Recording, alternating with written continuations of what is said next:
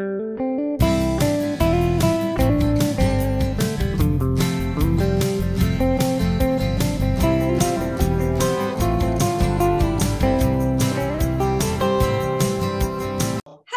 Thursday. Good afternoon. It's Nikki Tudge. It's 1.32. I'll say 1.30 so that I overlook the fact that we are two minutes tardy today.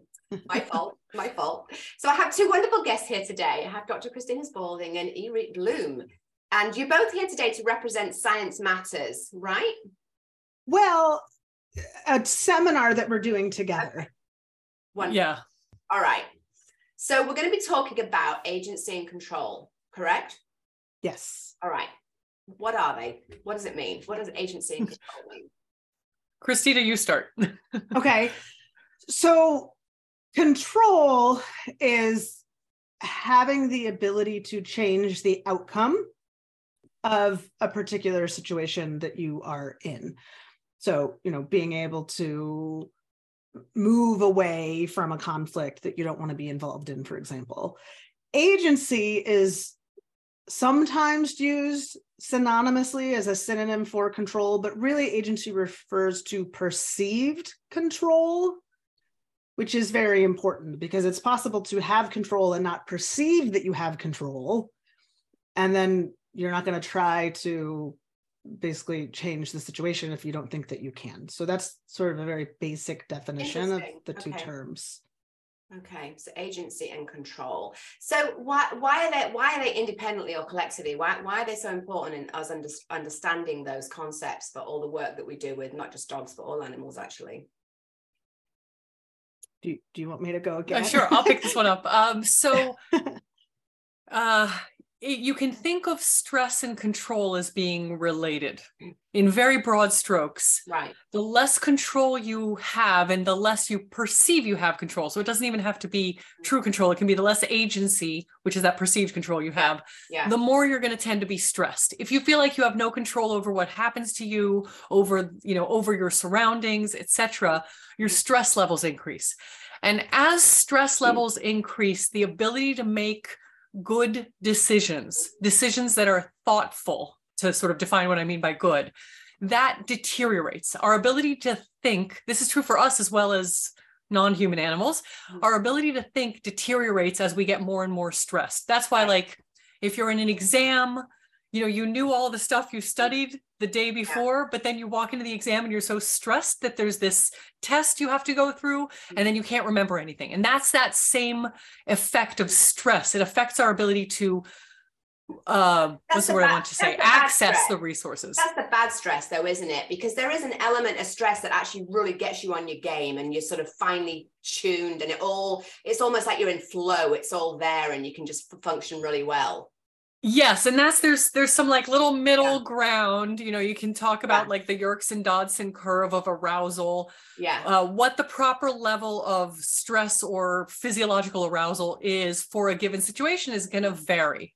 Right. But there is a point where there's sort of a level of stress where the only thing it's going to do is get you to do instinctive, simple behavior or habitual behavior Right. very well. Right. And that's not always the right behavior for the situation. So when we think about adding control and agency, that perception of control to the lives of the animals we live with, we increase the odds that they're going to be able to think about a situation in however their cognition works, which is not Yeah. necessarily all very clear yet, but they're going to be able to think about the situation and make a a considered choice instead of just doing whatever comes out of habit or instinct. And since those habitual and instinctive behaviors are often things that make humans Yeah. crazy, it is a really good idea for us to be thinking about how much control the animals around us have. Right. Okay. And Dr. Susan Friedman talks about control as being a positive reinforcer, doesn't she?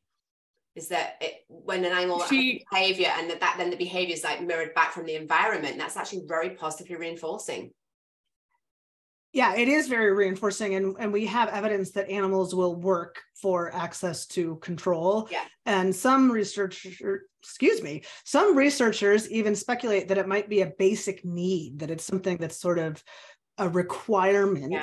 For having a, a good life or for experiencing Right. well-being Right. So I'm going to take us down the learned helplessness road, which we always end up, whenever I've got Kristina on here, we always end up going down this rabbit warren.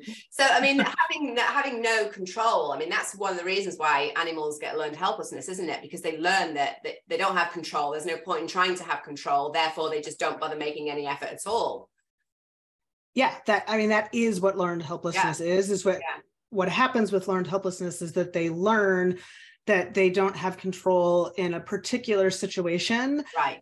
and then what's key is that when they are put into another situation where they do in fact have control they will still behave as if they have no control so Right. they will they will shut down and, and become passive instead of actively trying to change their situation.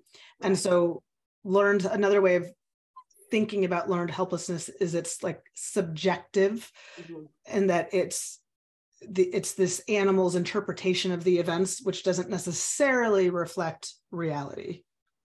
Right. I'm sorry. and you can think of it as like a uh the, that loss of perceived agency Mhm. right Yeah. i assume that nothing i to get back to those words control and agency i assume that nothing i do is going to have an effect right. as opposed to having agency and saying i could have an effect on this situation i do have control Mhm. Right. Do you know, and I'm just, I'm having flashbacks to years ago when I was involved in a huge lawsuit, which had so much at stake. I mean, literally a lot of money and our complete life savings and everything we'd ever worked for. And even though we knew we were going to win it, because the insurance companies of the businesses that we were involved in this lawsuit with had said, there's no doubt about who's right or wrong here. Even though we knew that, and we had to still go through two years of litigation, I have never felt so out of control before in my life. And as a control freak, that is really, really damaging, really, really damaging. Yeah. So even when you sometimes know, or we can sort of think critically, well, I know it's all going to be okay at the output. The fact that you've got to go through a process where you don't know from day to day what's happening. And the reason I'm saying that is because I think there's two industries that tend to do that to its customers doctors and lawyers because we tend to put you in situations where we don't really know where we're going because it's not our area of expertise and it's so far away from us. So why do they do such a lousy job of, of highlighting roadmaps and milestones and providing information? Because it's almost like it's on a need to know basis, isn't it? I mean, anyone that's been through a medical operation knows that you just don't get, you have to like pull and scream to get any information.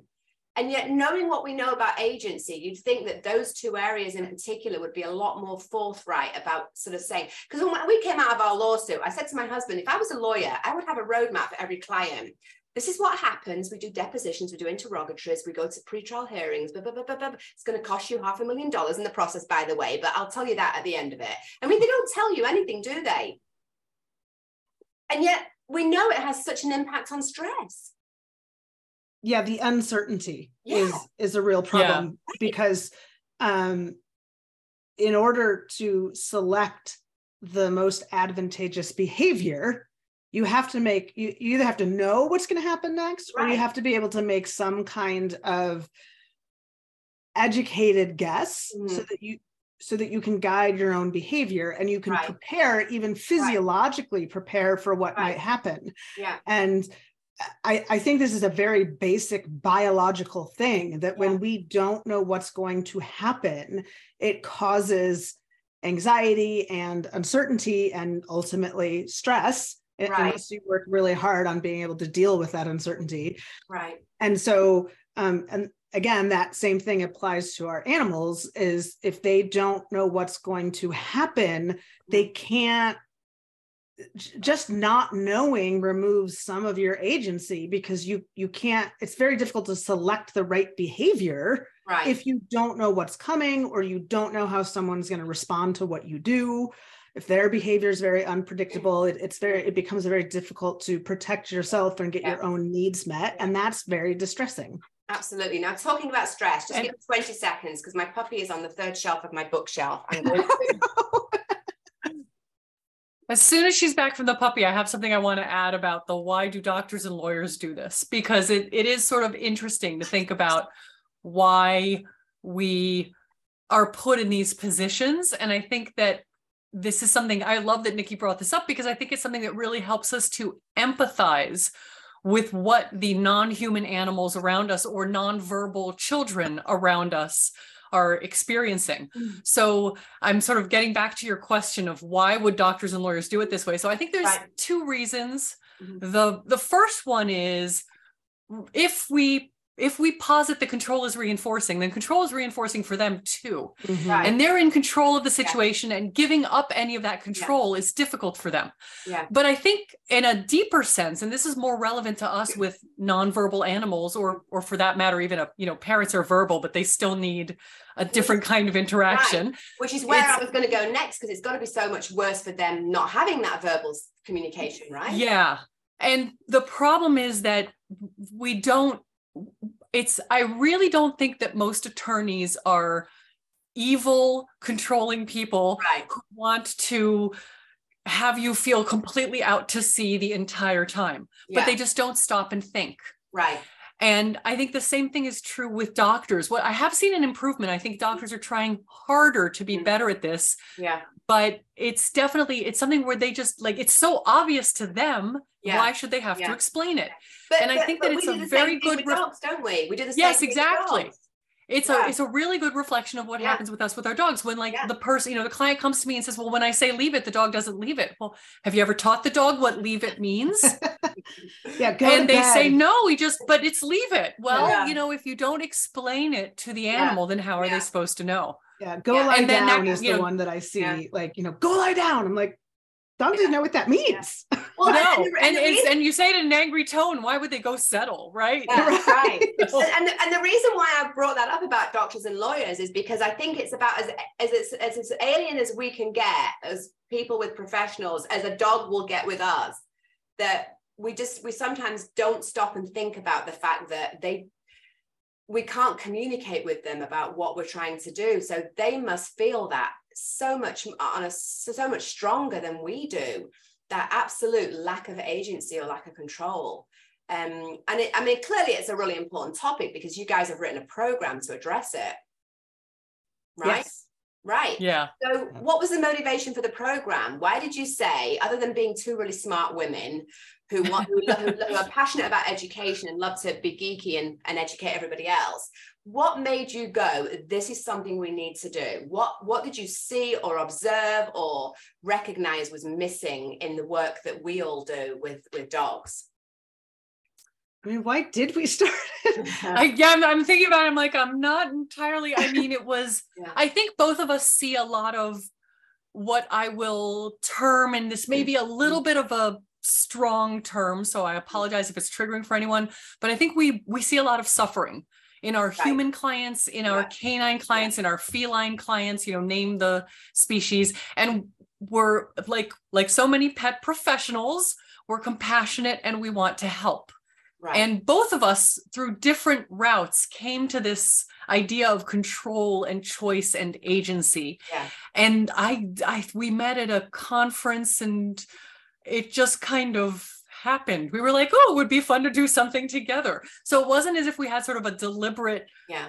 plan, but it was something that we were both already interested in. And then we connected and decided that we could we could be the synergy would be greater right. than either part so I was, to speak. When, when, I heard you two are working together I was a bit scared actually I was like oh my god this is, this is, this is two powerful women together this could be very interesting yeah no I mean j- jokes aside I'm really glad that you jumped onto that conference word because I I think this sort of falls into something that's been a bit of a pet peeve of mine for a long time is I when I when we used to go to a lot of conferences right and there were always a lot of dogs there and people would be there with their dogs, positive reinforcement trainers. And over the course of three or four days, you observe that these dogs, even though they're being reinforced, are being controlled every minute of the time they're there.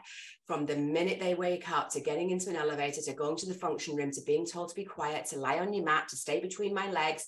And you think, you know, it's all very well. We're all sort of saying we're positive reinforcement trainers, but these animals have there's no agency there or control right every single second of every single breath is under some kind of stimulus control and whether that's positive reinforcement or negative reinforcement or positive punishment it still isn't good is it that level uh, constant. And I, I used to hate it. I was like, oh my God, don't please don't bring these dogs. They're not enjoying this. They're just not in the uh, generalization, because obviously there are some dogs that thrive in those environments. People would say, why don't you bring your dogs? Because if I gave my dog a voting card and said, would you rather be here doing that or at home having bedlam with my husband? I know exactly where they're voting. they would not choose to be here. Yeah. And and I think this idea that just because someone is using positive reinforcement training right. does not mean that they're necessarily giving enough control is really right. important. And I think across the spectrum of training methods, mm-hmm. one of the things that Irith and I have both talked about as being something that we're concerned about mm-hmm. is how we are taking away the ability for our animals to make their own decisions.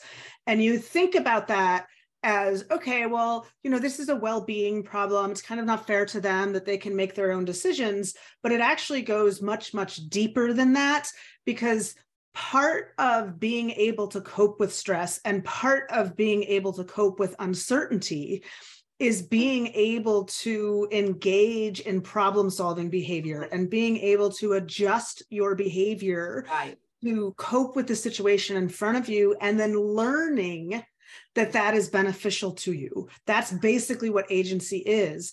And when we take away our animal's ability to engage in that kind of trial and error learning and that kind of exploration, I really think we are handicapping their ability to cope with the stress around them.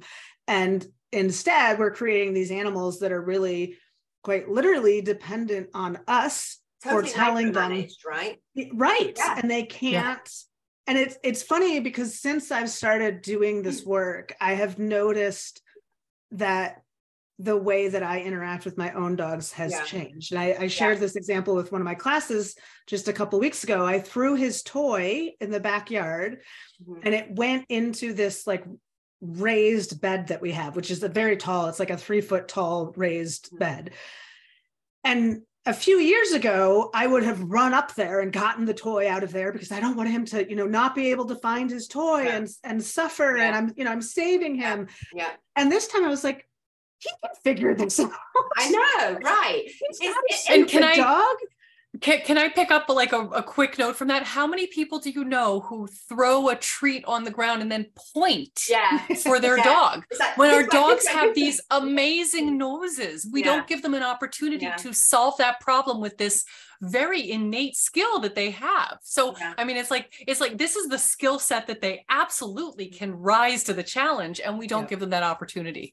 So it's all those little things I think about. I'm constantly asking clients, just wait, he'll find it. Please wait yeah and and and that that for me is the magic bullet just wait we don't always have to intervene and take action do we sometimes right. just being there with our dogs so that they know that we're there and allowing them to use their brains in a safe manner is often all we need to do um you know it's like that video that christine that you asked for me Kristina. I mean, one of the reasons I posted that is because I just love that reindeer. I was just like, oh my God, this thing's so.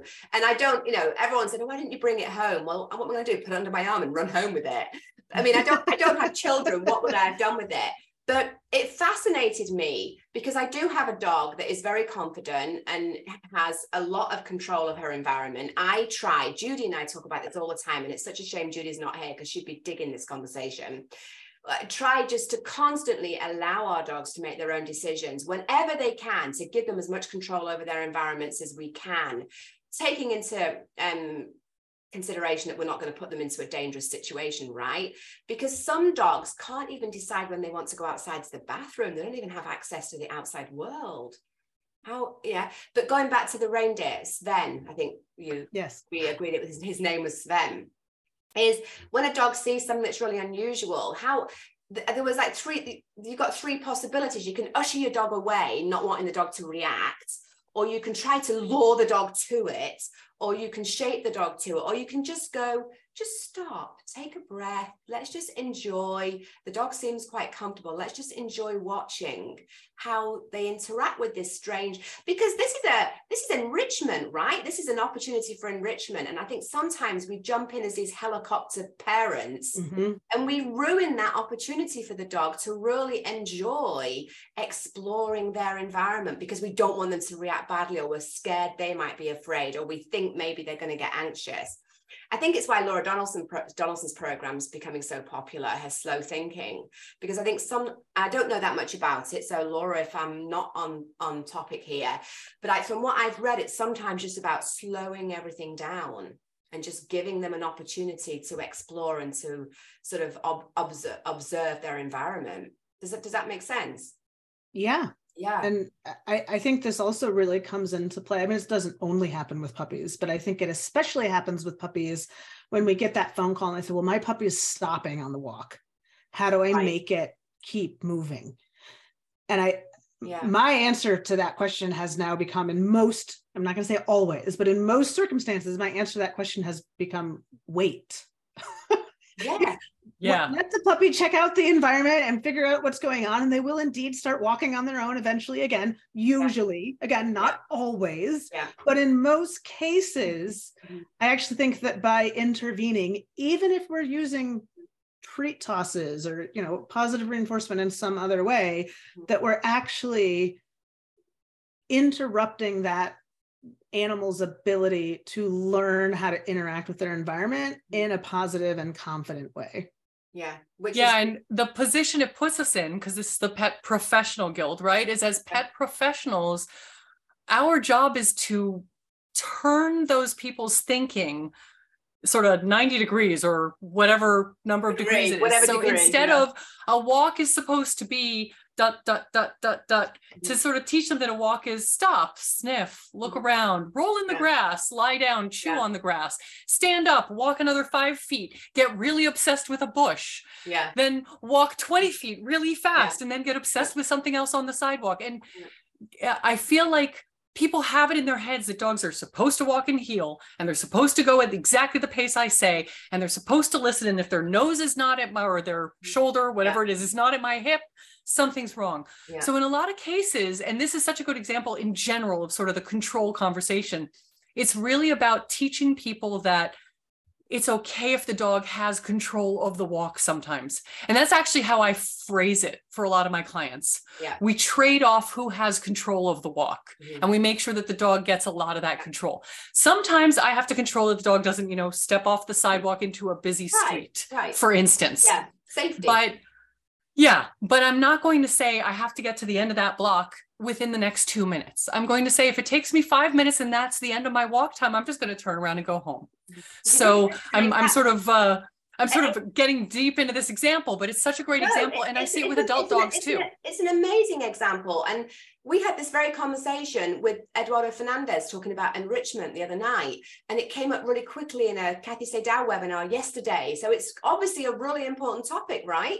And you know, I laugh because some days I'll take my dogs out and my husband will laugh because on my Strava he'll go, You didn't even get a quarter of a mile, you were out 50 minutes. Well, no, because the bush on the corner was way more interesting than anything else. We spent half an hour there.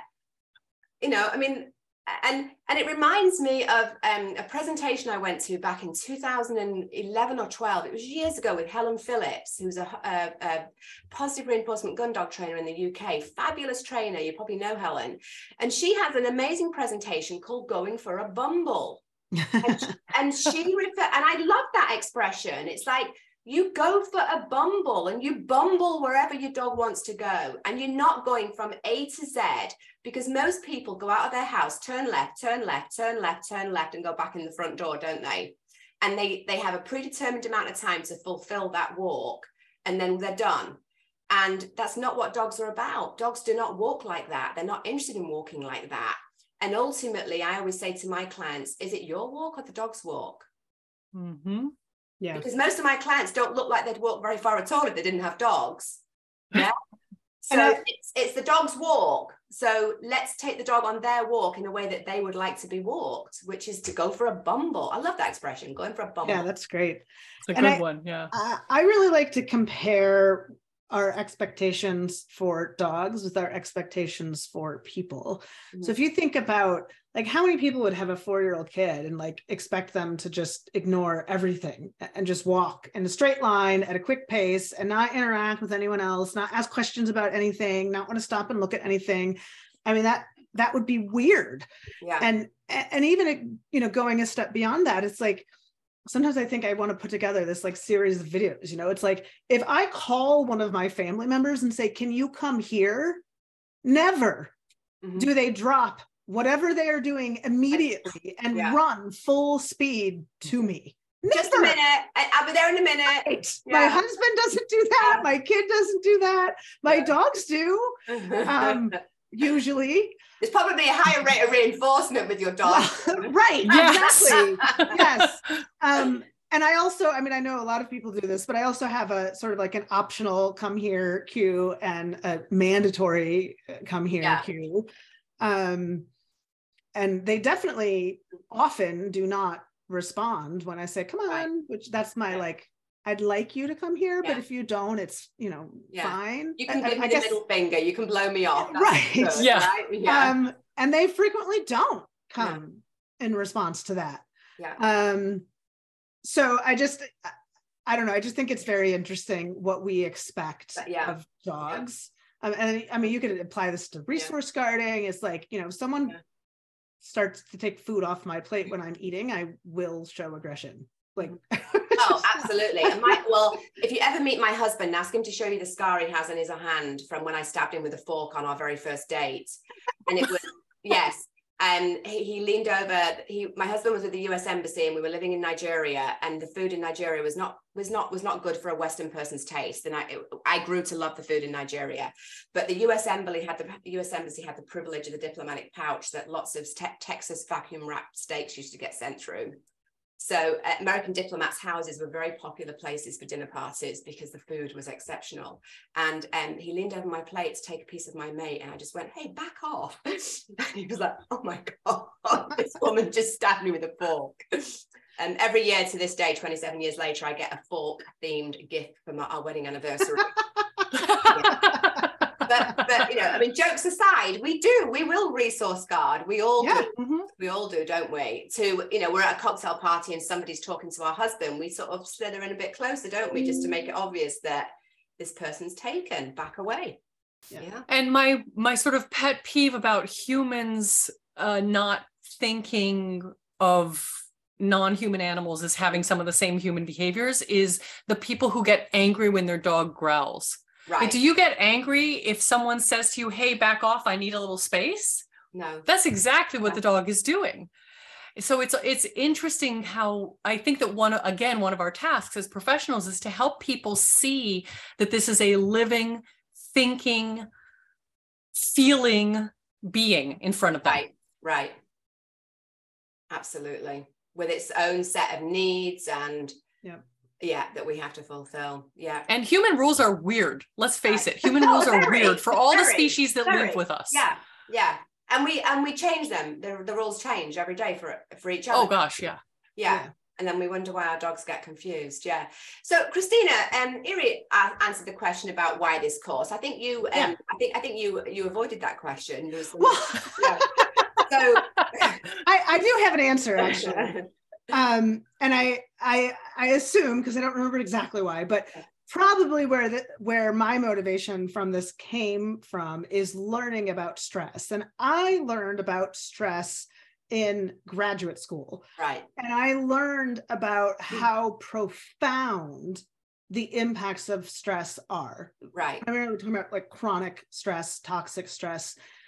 And when I went back and started working with clients, I realized like, yes, we talked about stress in the dog world and we wanted to avoid stress, but I didn't, I just wasn't hearing about how life changing stress like I, I sort of jokingly say that stress is everything Mhm. it's like you know obviously it's not literally everything but it's huge. If you look at. In people, you know, depression, anxiety, PTSD, and many other mental health disorders are considered stress induced mm-hmm. disorders, mm-hmm. which is not to say that there's no impact of genetics because there is, yeah. but stress plays a major role in mental health and quality of life. And if you so once you start getting into stress and realizing how incredibly detrimental toxic overwhelming stress is and we can talk about that if you want to but mm. um then of course you start thinking well if stress is the problem overwhelming stress is the problem mm-hmm. then the solution is of course minimizing stress but you can only go so far with that so then right. the solution is how do we cope better with stress so that it's not overwhelming. Right. And that's where that choice and resilience piece comes in. So all of this for me has been really motivated by understanding the absolutely devastating impacts of toxic stress, not only on behavior, but on physical health and even right. mortality. I, I mean, uh, yeah, uh, yeah. Stress yeah shortens lives literally Absolutely, absolutely. I mean, so d- d- was this course, and we'll talk about the course in specifics in just a minute. Was did this course come after the book, or was it sort of part of the process of writing the book? Maybe before. I mean, yeah, you you started working on the book, I think, after the first time we ran this seminar, or maybe right around. But mm-hmm. we were well into the planning, I think, by the time you started gathering your sources and so on yeah, some of it, um, some of the stuff in the seminar I definitely got from researching the book, but I, I, so I probably had started at least at a very basic level. Right. But the book was definitely not even close to being complete yeah. when we started to give this seminar. Okay. Which is which of course is one of the reasons why this is a growing and changing seminar. Right. Because yes. every every time we come back to it, we've learned something new and right. that gets reflected in yeah. what specifically we teach. Right. Yes. Okay. So let's talk some specifics about is it a seminar? Is it a workshop? I mean, let's talk about it. What's it called and how long does it go for and what does it cover? So let what's it called first of all? What's the official name? If someone's going wanna... to the website to look for it. Yeah, you want to So it's yeah, and I'm trying to remember what our subtitle is. It's it's the power of choice, how increasing choice can improve behavior or something along those increasing choice and reducing stress can improve behavior. I'm not going to be able to come up with the exact subtitle properly, right, but it's the, the power of choice. Okay, so I'm on the website now. Is it on the website? It's um it has its own website. You can get to okay. it through okay. our websites, but I'll give you a. Link. I just want to be able to direct. Oh, the power of choice: how it can decrease stress in dogs. I think is yes. the actual title. Okay. Yeah. There we go. I just right. pulled it up, and it's a two-day um, the workshop slash seminar. We have even when we've done it online, we've had uh, working teams with practical portions, and we alternate between lecture, which is sometimes very sciencey and sometimes a little bit more practical, depending on the topic and and then putting whatever has just been discussed into effect in some practical hands-on manner. Right. And one of the nice things about it is that some of the exercises are human exercises, not necessarily human plus dog. So even people who attend and are not able to become a working team because working team space is limited, those people are also getting opportunities to put some of these ideas into practice. Okay. So it's two days and a lot of hands-on or working elements. In, hmm? pers- in person only. We've done it online. We're now doing it in person in right. June in the Boston area. For anyone who's in the Northeast, okay. we would love to see you at a facility called Masterpiece Dog Training. But all that information is in the the sign up, uh, not the sign up, the registration area, the page okay. with the webs with the website. Okay, so let's get some um, anticipatory glee going here. What's um, what what types of things are people going to learn? Well, we we talk a lot about stress and the impacts of stress and why that matters so incredibly much. And and again, I mean, it's only half jokingly that I say that stress is everything. It it influences yeah pretty much every aspect of life. So we talk Right. a lot about that. Mhm. Um, we talk about learned helplessness. um, and we talk about the neurobiology of stress and how it impacts the body and the brain and behavior and how it impacts learning, how it impacts fear learning. Um, I think we talk about habit, don't we? Yeah. Um, so habitual behavior and how that's Right. impacted by stress and how that's different from goal directed behavior and um, and then we talk about things that can be done to improve an animal's ability to cope with stress Mhm. and that's where we have a lot of the sort of hands-on Mhm. dog exercises. So we do a Yeah. lot of alternating between lecture and then more active hands-on Okay. interactive learning. And there there's more too. Um, do you want to cover Well, some of the other? Yeah, so you know the idea is the fundamentally spoiler for everyone here. spoiler alert. Fundamentally, the way that you improve stress coping is by providing more choice and control and that perceived agency. And one of the best ways to do that is by enriching the animal's environment. So we talk about things like enrichment and how we Mhm. can best use enrichment, what enrichment is appropriate for each learner because you know i may think a rubik's cube is really cool but someone else may think that it's just a nightmare a rubik's cube is probably not appropriate enrichment for that other person Right. and our Yeah. our our companion animals are the same way Mhm. so we talk about enrichment we talk about choice based handling Mhm. making a, a more a, a life where the animal has more opportunities for control Mhm. and all of those things we sort of try to bring down to a practical level with examples and then exercises where people can go home and say i'm going to create a more control rich environment Mm, for right. the animals i live with and thereby reduce their stress and improve their ability to cope with the times when there's nothing i can do to give them control and help create resilience. Yeah. Mhm. yeah Yeah, and let's talk about. I, I you know, Eduardo Fernandez has done so much work on enrichment, and we did a uh, we had a scholarly review. Remember the one we did with you in January, Kristina, the scholarly Yeah. review Yes. of your paper. We did one with with Eduardo on enrichment on I don't even know what day it is, two days ago. Um, and he kept reiterating, which I think is really important, that just throwing a Kong down, you can't say, "Well, I've given my dog enrichment." Yes. it has to provide an enriching experience for the dog to be considered enrichment um well for any animal in fact. So um it's become so such a fad now that people go oh, i enriched my dog. I threw a box with some food down and then the dog's in the corner scared because it doesn't want to go near the box. Well that's not an enriching experience right it needs to be it's like reinforcement you can't say well i reinforce my dog it has to have a reinforcement value to be Right. considered reinforcement yeah but it, Yeah. enrichment's so important isn't it and it's just oh everything And part of the definition of enrichment, Mhm. usually in the scientific literature, that they will include that enrichment must increase well-being. right And so if if it's not increasing well-being, that it is not Not technically enrichment. enrichment. yeah absolutely And can I just say, I think that one of the problems, one of the reasons why we're talking about this and we're facing so many issues with our companion dogs, especially in the United States, is that 40 years ago, dogs lived a different life in this country. Mhm. They had a lot more freedom, a lot more agency. I'm pretty sure that they perceived their agency, which is why I'm saying a lot more agency.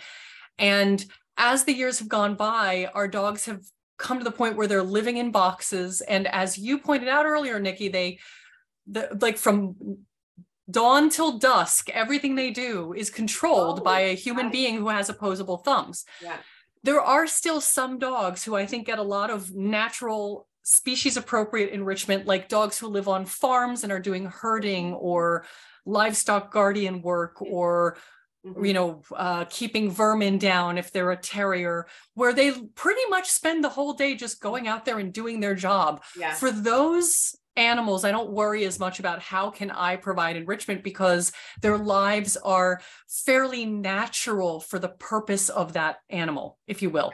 And cats who I won't talk about the environmental impacts of outdoor cats, which are a problem, but cats who get to be outdoor cats, same Right. thing. They get a lot of Yeah. their own enrichment. Yeah. But for those animals who live in boxes, and there's a lot of them, We have to come up with a way to substitute for all of what they Right. would have been getting by just exploring and sniffing the trail of the rat that went by and the, you know, hearing the birds in the trees and whatever other experiences they might have been taking in. I mean, I go back to um, something Kristina said about expectations.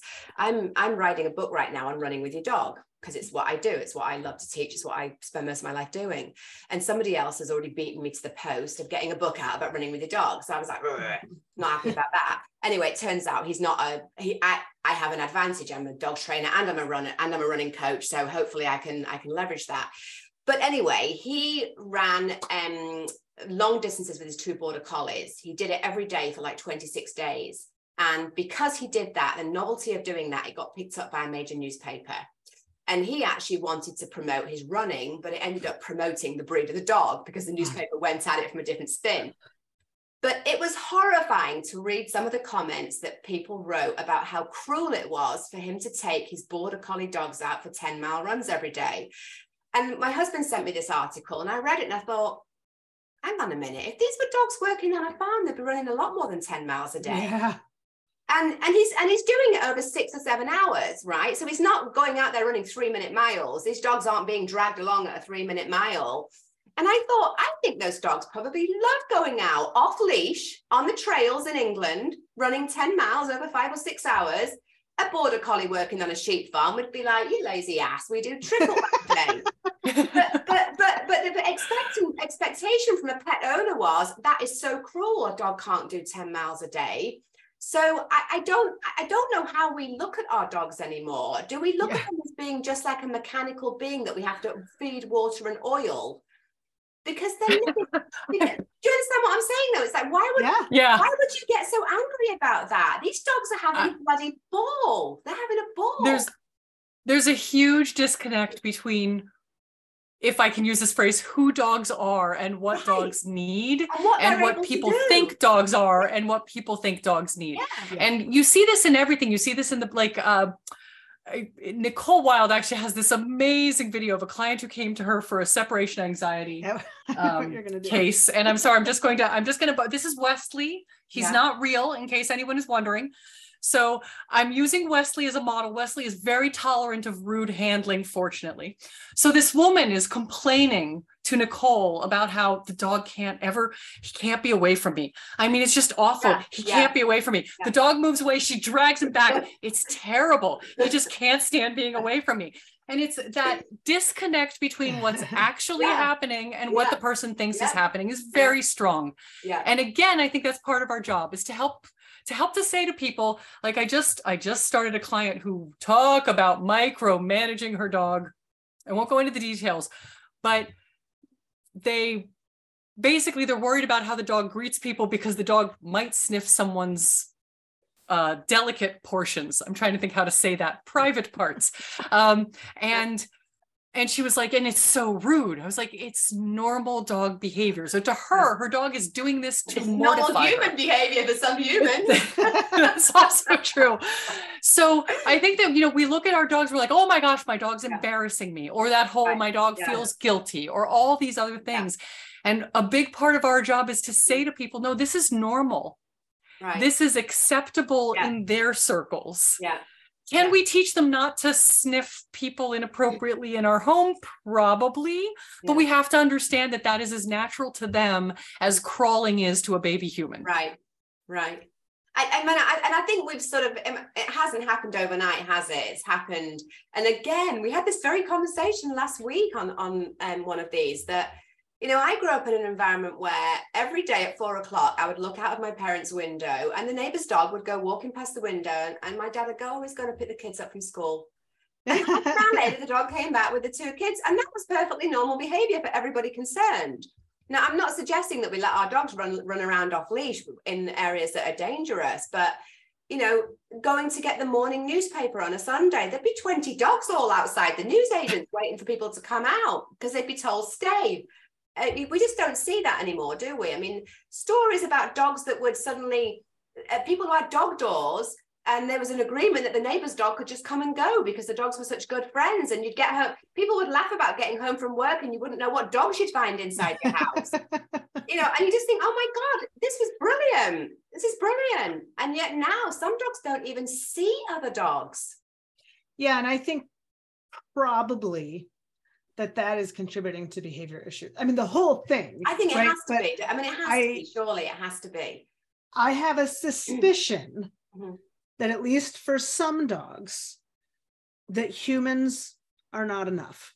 Mm-hmm. Which I feel like that's a very controversial statement right there. I know. But yeah. I because I mean the thing is is like why would they show such intense intense interest in other dogs if yeah. we could simply replace other dogs right now some dogs don't care yeah. I, I really don't yeah. think my beagle i mean he has his sister my mom has his litter mate so they're bonded but like he could probably care less whether or not he ever saw another dog in the rest uh, you know his entire life mm-hmm. but many dogs show intense motivation to interact with other dogs and that to me suggests that that is a fundamental need that is not being met in many dogs.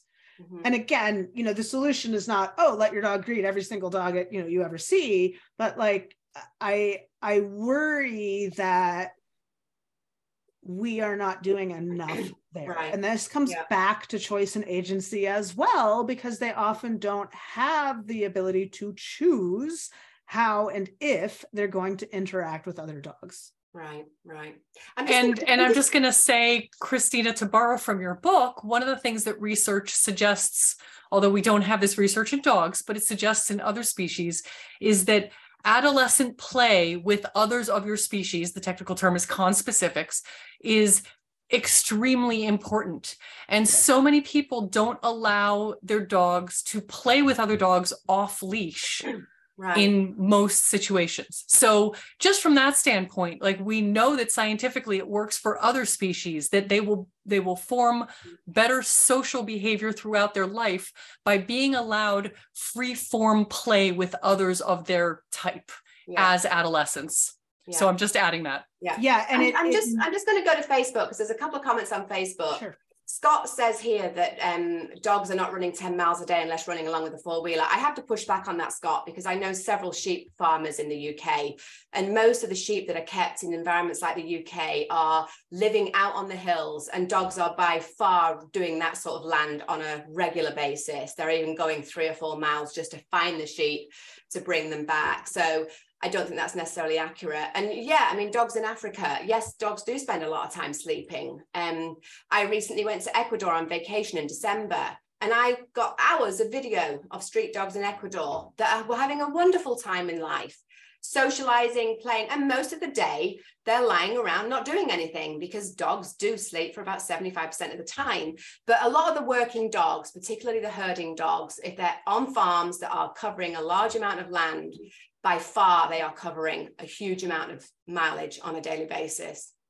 Yeah. And I just want to add I know dogs in the United States because of the breed rescue that I'm involved in who will drive a herd of cattle 10 or 15 miles in right. a day. Right. So, so and that's, that's more than 15 miles of right. running for the dog, right? Yeah, right. So so that, that was my point of reference, Scott, when I made that. And I, you know, I come from an area in the UK which was all um, sheep farming. So I had a lot, I grew up on a lot of sheep farms, around a lot of sheep farming. Um, Vanessa says, I think people think of dogs as just plug and play. Yeah, I, you know, that was what Kristina was saying. It's about expectation, isn't it? I think some people um, don't realize that we're dealing with a living sentient being and they have emotional needs and behavioral needs and welfare needs and we need to make sure that we meet those needs. Um, what else have i got here on facebook for you? Somebody posted the link for the slow thinking so thank you very much. Um, Vanessa says, and I'm not sure what this relation to, but they don't have space to be dogs. Um, yeah, I mean, but actually, Kristina, going back to the comment you made about humans aren't always enough. Um, my dog Doogie, my blue merle Aussie, was came into this house with Gizmo OG. So right from day one, there's always been a small dog in the house. And even though OG died a year ago, um, we did see a little bit of a change in behavior, but we noticed over the last six months that whenever we took her out on leash, she showed no regard for big dogs, but always wanted to greet small dogs. And in the mm-hmm. end, I mm-hmm. said to my husband, we, we need to get another dog. And I don't know for any of you that have seen some of the videos I put on Facebook recently. I mean, they within a week of we fostered this dog for a month first. just from day two they just love each other i mean she is clearly a dog that needs to have another dog and this is a dog that lives with us in our home. We both work from home. We're together 24 hours a day. So it's not like she doesn't have company all the time. Right. And she runs and she hikes and, you know, she has a very enriched life. But that was that little piece of the jigsaw puzzle that was missing. And we've, we've suddenly noticed now the playing is back. It's just, it's made a huge difference. Absolute huge mm. difference yeah and it makes me think of you know i have a human teenager and and it just makes me think like never in a million years would i say right. no you can only spend time with us yeah. like you don't need friends you know yeah. it's a little bit different right but i it's just it's like i really do think it's something that most dog I, I don't even know if i want to say most dogs but many dogs need is that dog dog interaction well, I think any species, surely any species needs to be, unless it's a, a, an animal that lives in isolation. Right. Most species, you know, want to be around other animals that they can communicate with, don't they? I mean, yeah. Can you imagine how exhausting it must be yeah. to be a dog living in an only human home? And, yeah. you know, maybe with us professionals, it's not quite as bad, but like if mm-hmm. you're living with someone who's not a professional dog person or, you know, can interpret behavior at a professional dog level mm-hmm. or dog person level it's it must be exhausting for them right. to always be trying to figure out what's expected and what's going to happen and especially when you consider i mean i don't i would i would think and i did get there were some stats i read somewhere when i was putting together an enrichment program a couple of years ago i mean something like 75% of dogs spend a minimum of nine hours a day on their own i mean mm-hmm. And then even yeah. when the family gets home, the dog's not always the priority, you know. Right. There's the school kids and the father and the mother, and the dog's just sort of there, like an accessory. It's um, yeah. And I I actually um as a good example the other day, it's obviously winter here now.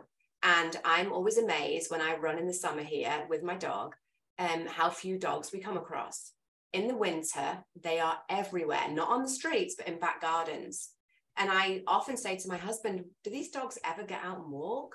Because we yeah. don't ever see them on the road and we only even hear them in the winter because in the summer it's too hot. Yeah. So and a- it's interesting.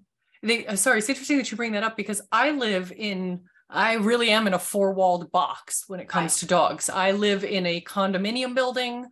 The only way out of here is to go out the door and then either open the door to a stairwell and then open another door at the bottom or press an elevator button, get out of the elevator, and then open yet another door. Right. So my dogs who live with me, the only option they have to get out are walks, which is why they get four walks a day. Right. And then, you know, I felt guilty about that initially. I mean, I give them, we get off leash trail time, we get all kinds of stuff. They get a lot from me. But at some point, I realized that the people who do have a yard or garden, depending on what country you're in, Mm-hmm. they often do just say, I'm going to throw the dog out to potty and we're not going to go for a walk. And those dogs actually do wind up having a less enriching experience because they've smelled their yard 8,000 times. Right. It's not an interesting place to be. Yeah. So I do think it's interesting what you just said because I do see those dogs where I'm like, does anyone, do you even get one walk a day? Do you get one walk a week? What do right. you get? Right. Yeah, no, yeah. I mean, I mean, we laugh because whether we go out and we regularly go out about 6 37 in the morning and we're often out for an average an hour and a half. Some days we're out for considerably longer. We always see the same people. There's like six sets of people we see. Three of them have dogs, the other three do not. And you know, in in, in this huge area where you know Citrus County is supposed to be people move here for the outdoor activities. I'm not sure whether they just look at them through the window, but we don't see very many people out and about. But yeah, I mean, and, and you're absolutely right. I mean, I lived on 25 acres in Tampa before we moved here. So my dogs, when I took my dogs out for a walk, they were off leash, and we the circumference of our property was almost a mile. So I could do laps there, and we could go through cross fencing. But when I took my dog out on a leash to take her to a, a local park to run her, entirely different dog. It was so mm-hmm. much more interesting because she went yeah. there once or twice a week you know, even on our land with animals going across at night and coyotes and armadillos and all kinds of possums and stuff, they still need to go outside of that. They need that additional stimulation, right? It's not, it's just not enough for them.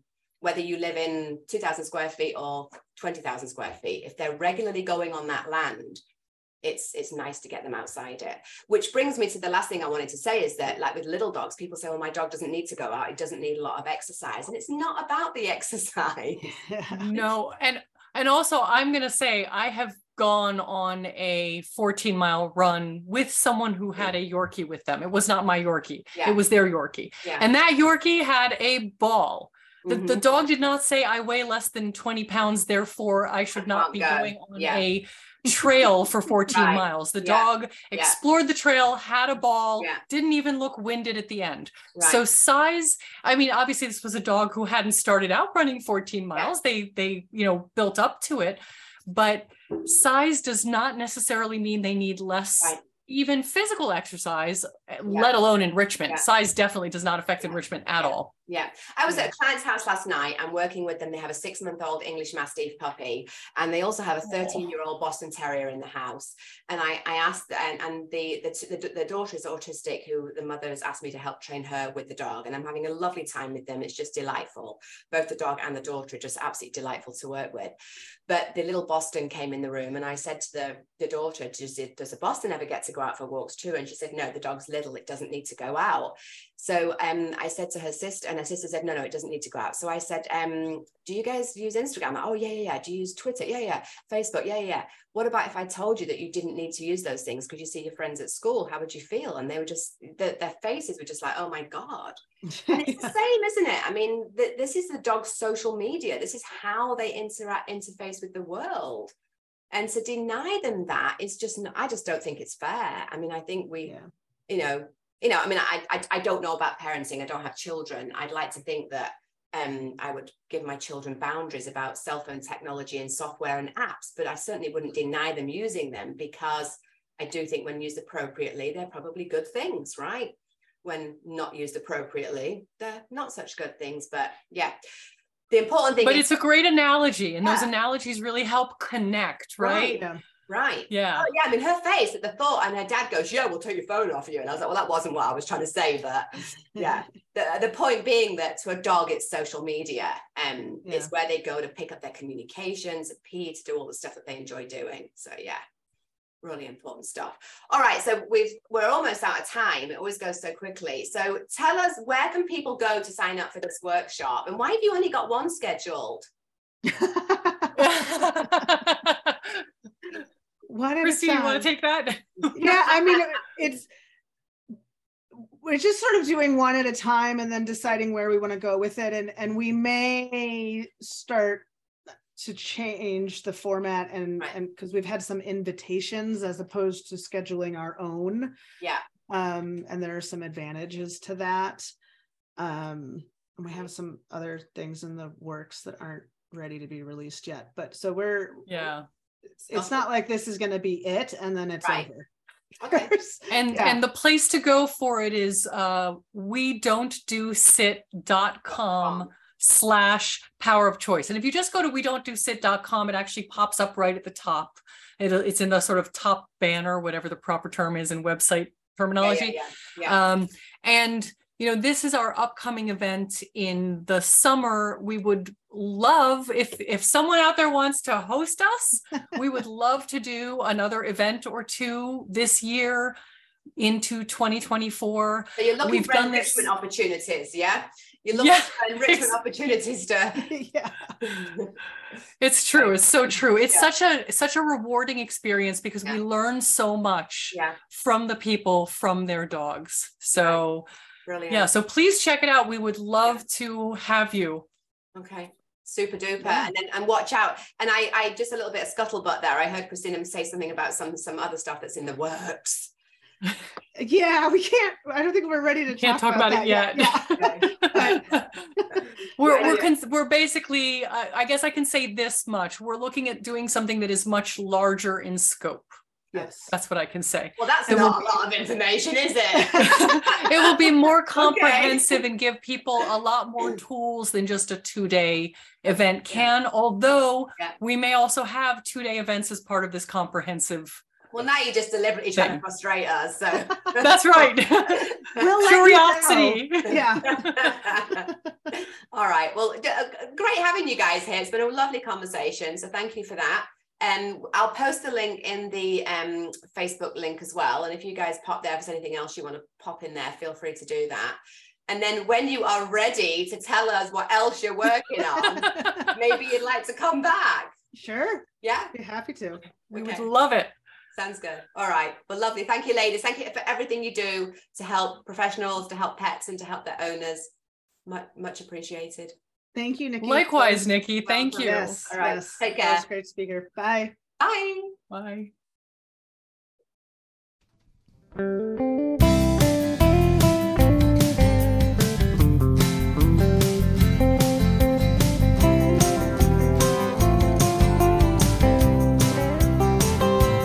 If you're gonna teach me, teach me force free. People can be good and kind,